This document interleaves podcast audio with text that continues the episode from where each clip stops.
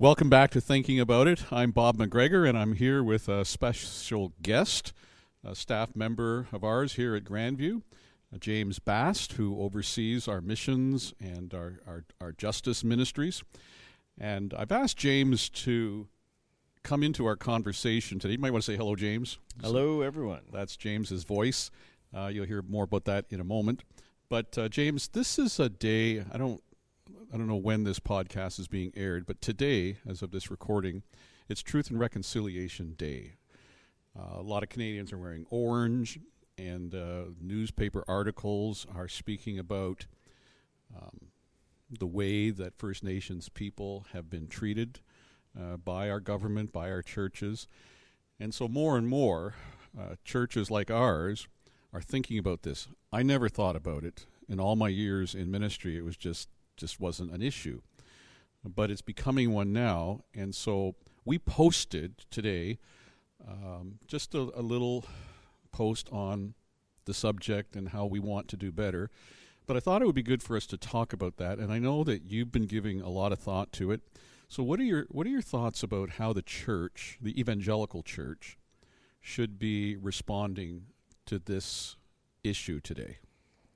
Yeah, I think there's a a first off in my mind just that we there's a, a, a, tendency to try to want to do something in the moment, try to start uh, actively participating in things. And my my reflection is just in the post we talked about three words, and uh, one in, today is a day to mourn. I think in, to grieve the the the lost children. Today is a day to reflect deeply and to just to be empath, uh, say empathetic or sympathetic um, to the deep loss amongst our indigenous peoples, uh, and which we'll n- never quite understand as a uh, here as I sit as a white Caucasian Caucasian man, um, and I sit here and I need to reflect on that mourning. The second thing is just I I believe that we need to listen more. We need to rather than just kind of coming in and saying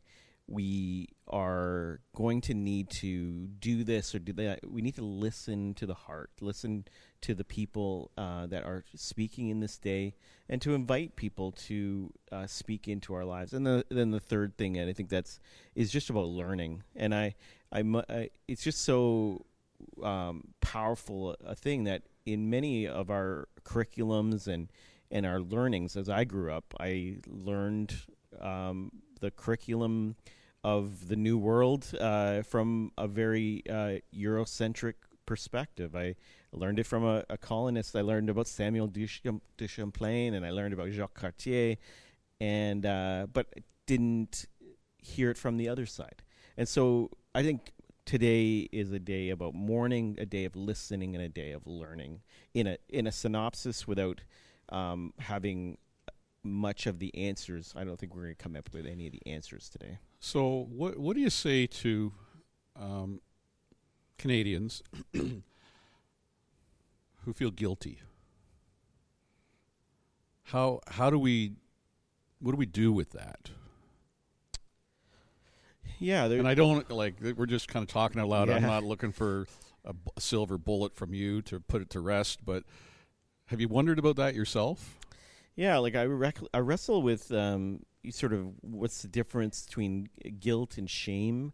I think there is uh, guilt in the sense that it can be a good thing that drives us to the fact that maybe we didn't do the learning piece earlier. Maybe we heard about it, but we didn't ca- care enough mm-hmm. to to it's been there. It's not like this is. It's not like this only showed up in the Truth and Reconciliation Committee and those kind of things, and even books. Mm-hmm. It's been around for many years, but mm-hmm. we now are seeing it front and center. So the the guilt is that uh, even though we, some of us may not have actively taken part in that um, residential school system at the time, is we didn't li- learn or care enough to learn. Mm-hmm.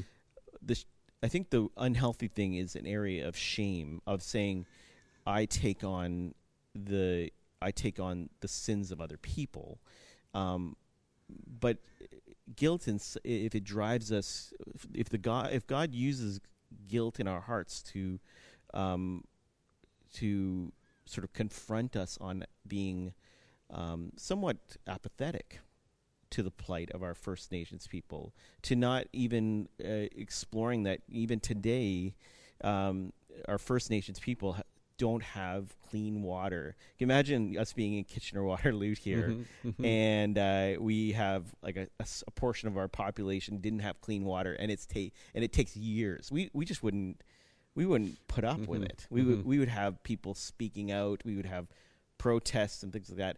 And there has been protests, but not from the wider community. And so that's just my thought: is that um, there's an unhealthy shame that um, we can't take on the sins of our forefathers, but we can have a reflection on our hearts today where God can challenge us on the areas where we haven't been, we haven't loved our neighbor um, in the the purest and the way Jesus would want us to mm-hmm, in these days. Mm-hmm.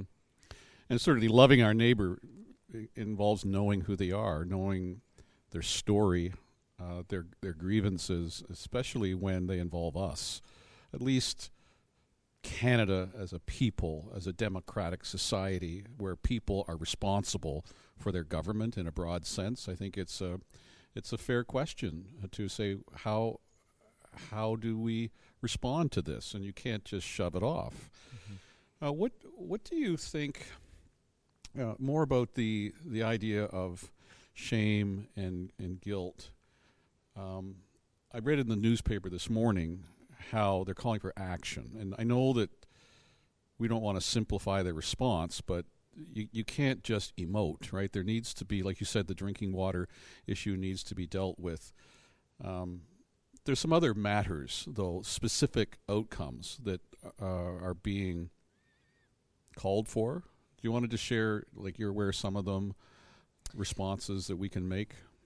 Well, I think we've seen even this week uh, some positive steps. Uh, certainly our curriculum is being mm-hmm. shaped at our elementary school systems level of being far more um, uh, broad based and far more tilted in uh, r- r- not uh, being spoken about or taught in a certain only one perspective. And so I think we can say that that's a, a good step, maybe a step that should have been happening way yeah. before this mm-hmm. and is needed, but that would be um, sort of a shift in our education so that our generations, all of us, but especially our children, um, um, understand what what actually happened here, and uh, and that's what is I think if I'm listening well is that before we get to reconciliation, in many ways we're in the period of truth that truth needs to come out and we want to rush through uncomfortable truth. Mm-hmm. We want to move.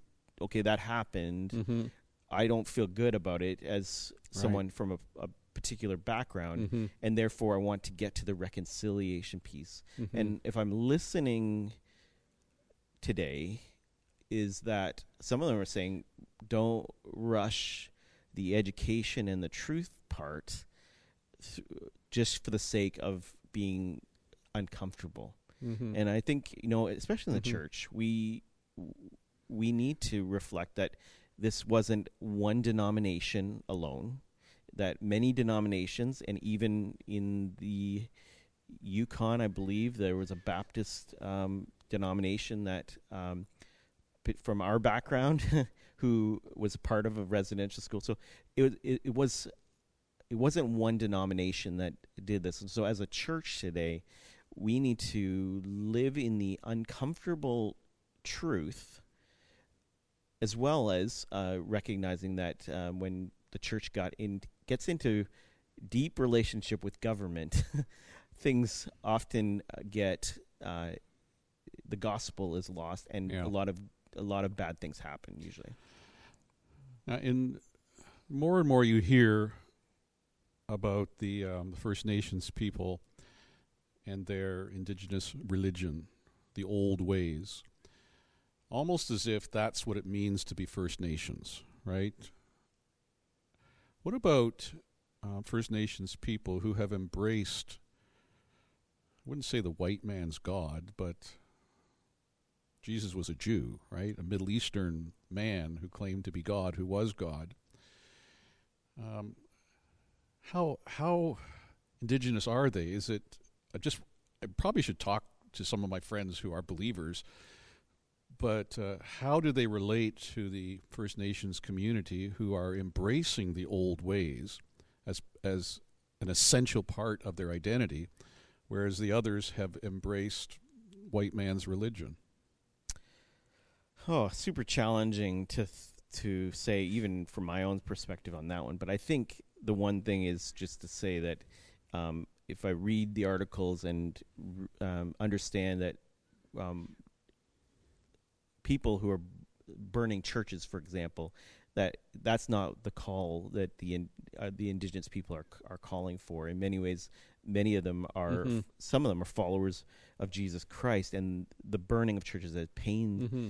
uh, them deeply. And so, reflecting and saying that um, in that a culture must be changed in order to become a Christian. I think that's the problem mm-hmm. here. Mm-hmm. Um, is that uh, there was a, a, sense, as far as I, under, as I understand, um, that we had to to destroy the culture in order for the the gospel to go and that yeah. that's just a, a major problem and it hasn't it didn't just happen here it's happened all over the world yes. where we've uh, it's been a mix of of colonization and gospel proclamation. And the gospel needs to go out. And, and, there are some aspects to every culture that need to stop. Like when William Carey went to India, there was the Sati burnings, and so so many things were associated with that culture.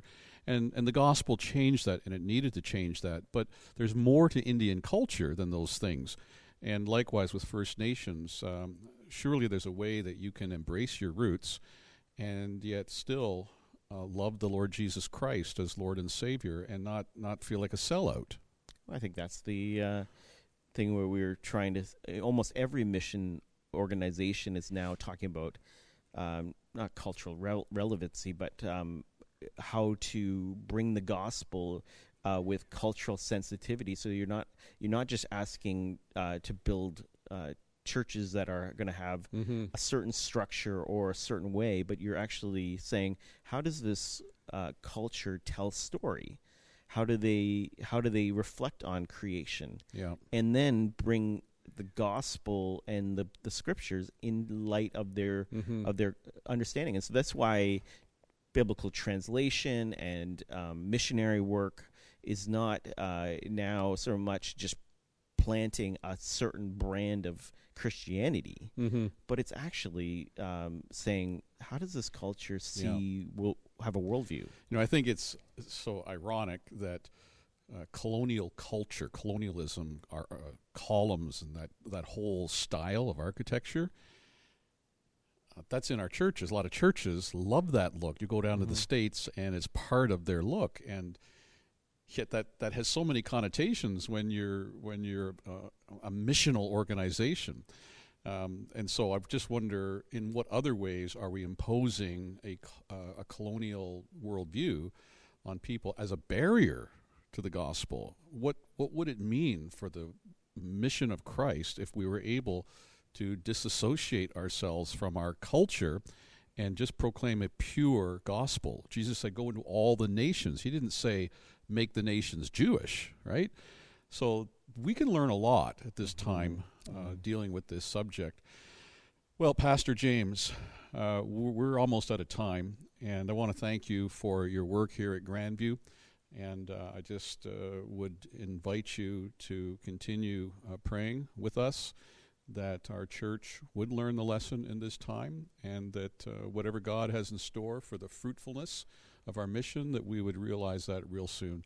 Thanks for being with us. Until then, I'm Bob McGregor.